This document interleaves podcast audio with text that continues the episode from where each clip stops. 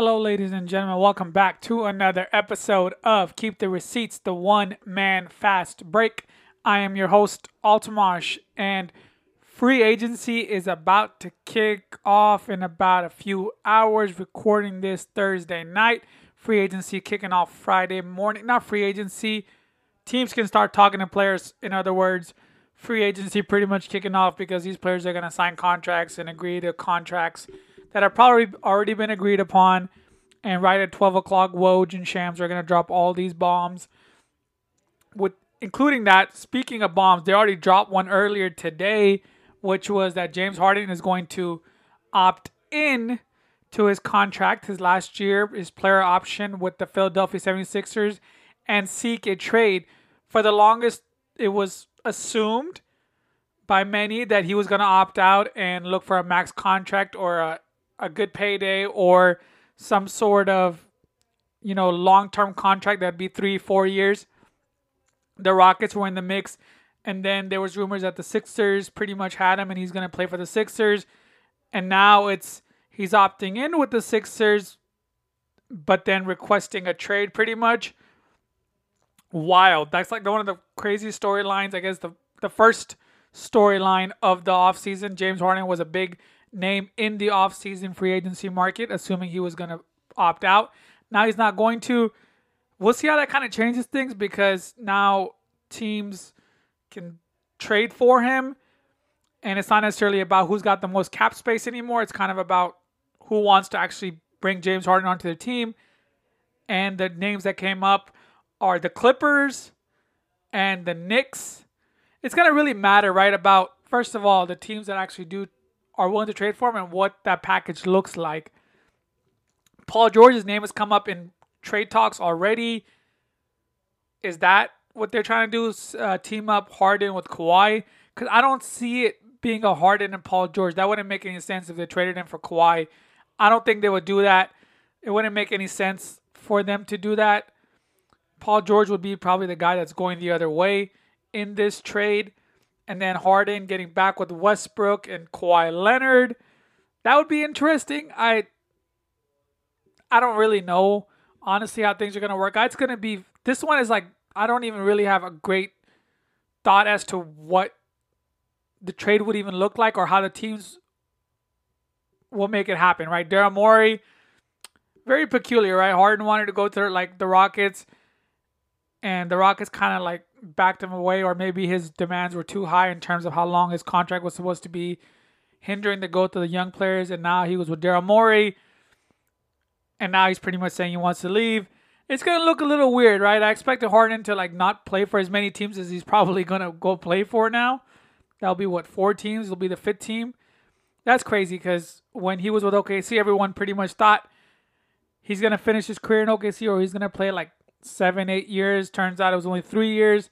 And then he was with the Rockets, and for the most part, I expected him to like maybe go to another team, but like further on, uh, later down the road in his career.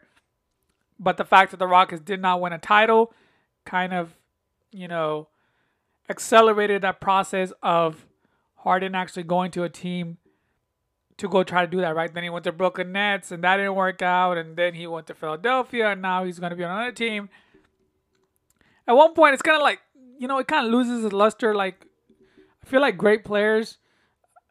I could be kind of crazy. I feel like great players they should only be on like max three teams.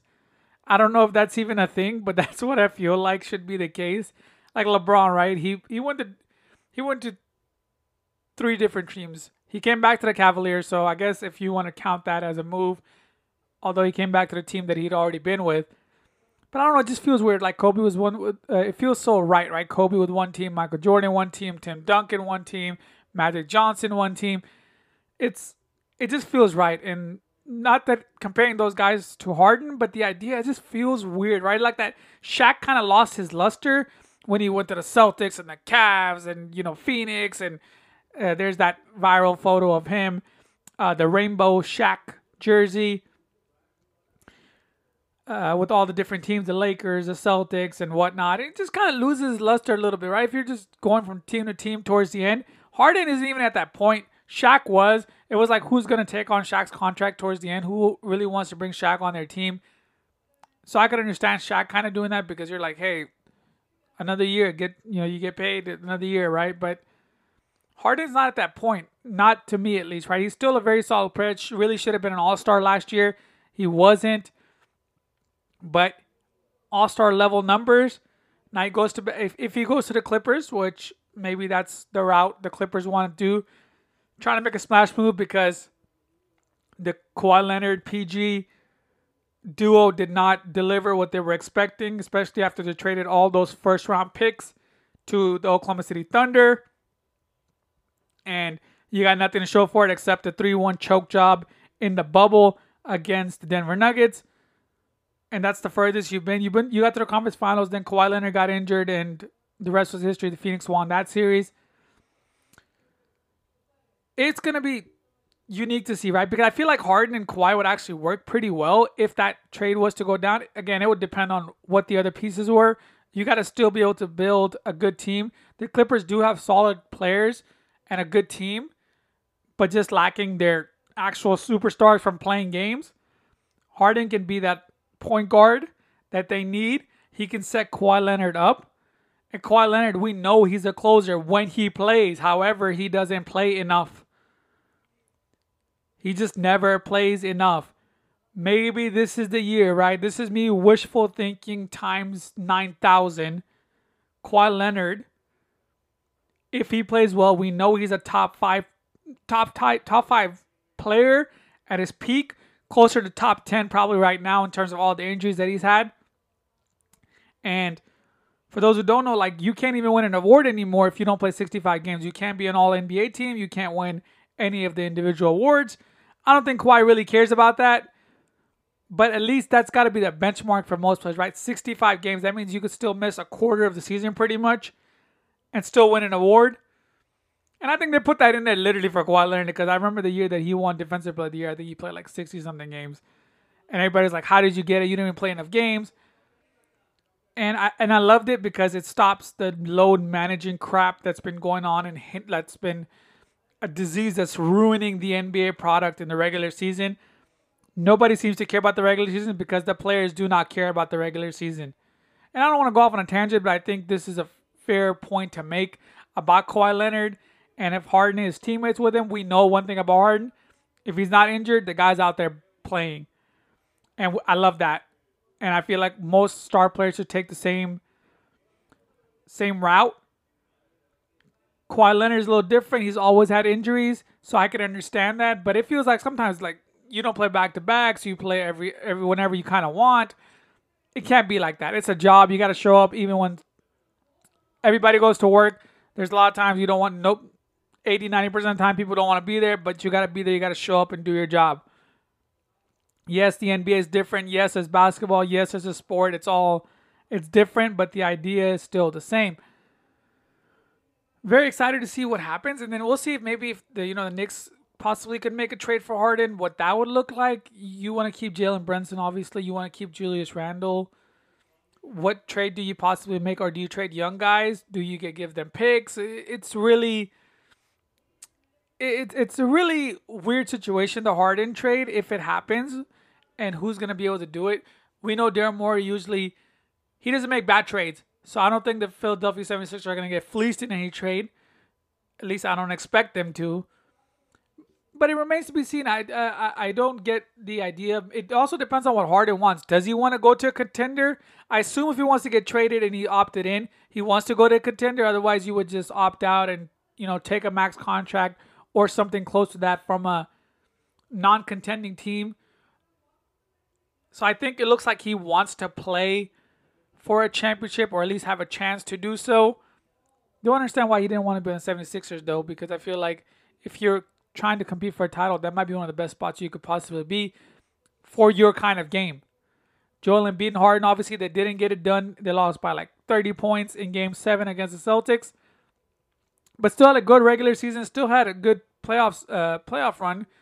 Although they Joel Embiid can't seem to get out of the second round. I felt like the I don't know where else. Like I just don't know if it, the, the fit anywhere else makes 100% sense. Maybe it will. Maybe the free agency moves and all these things after they get done, and it's also a matter of timing now. Does the Harden trade take place first before the team that is trading for him starts making their free agency moves, or is it after the fact? That remains to be seen. It's kind of up in the air. It's really intriguing. I think this is one of the first times I really don't understand the motive behind Harden's trades or the request for a trade. All the other times I understood it when he wanted to leave the Rockets, 100% understood it. A lot of Rockets fans didn't.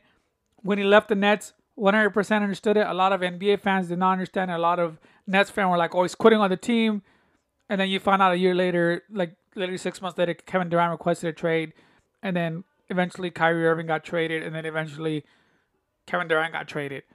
So Harden was just ahead of the curve on that. This is the first time I just don't really understand what the motive is. Maybe it'll make sense. I just don't know. Um, I'm gonna wrap it up for this. It's gonna be a little quick episode. Uh, free agency, of, of course, the teams are gonna start talking, so there's gonna be a lot more news to cover as the as the day go uh, as the days go by, especially going into July 4th, and then free agency when it actually starts. We know there's gonna be tons of moves and tons of craziness happening. We'll try to cover all of that as it happens. Try to be a little bit more active on different platforms, trying to you know do some more posts on Instagram. So if you guys you know follow the Instagram account, that'll be really helpful. At Keep the Receipts Pod, uh, would be really appreciated if you guys do that. Thank you guys so much for listening. And on that note, I am out.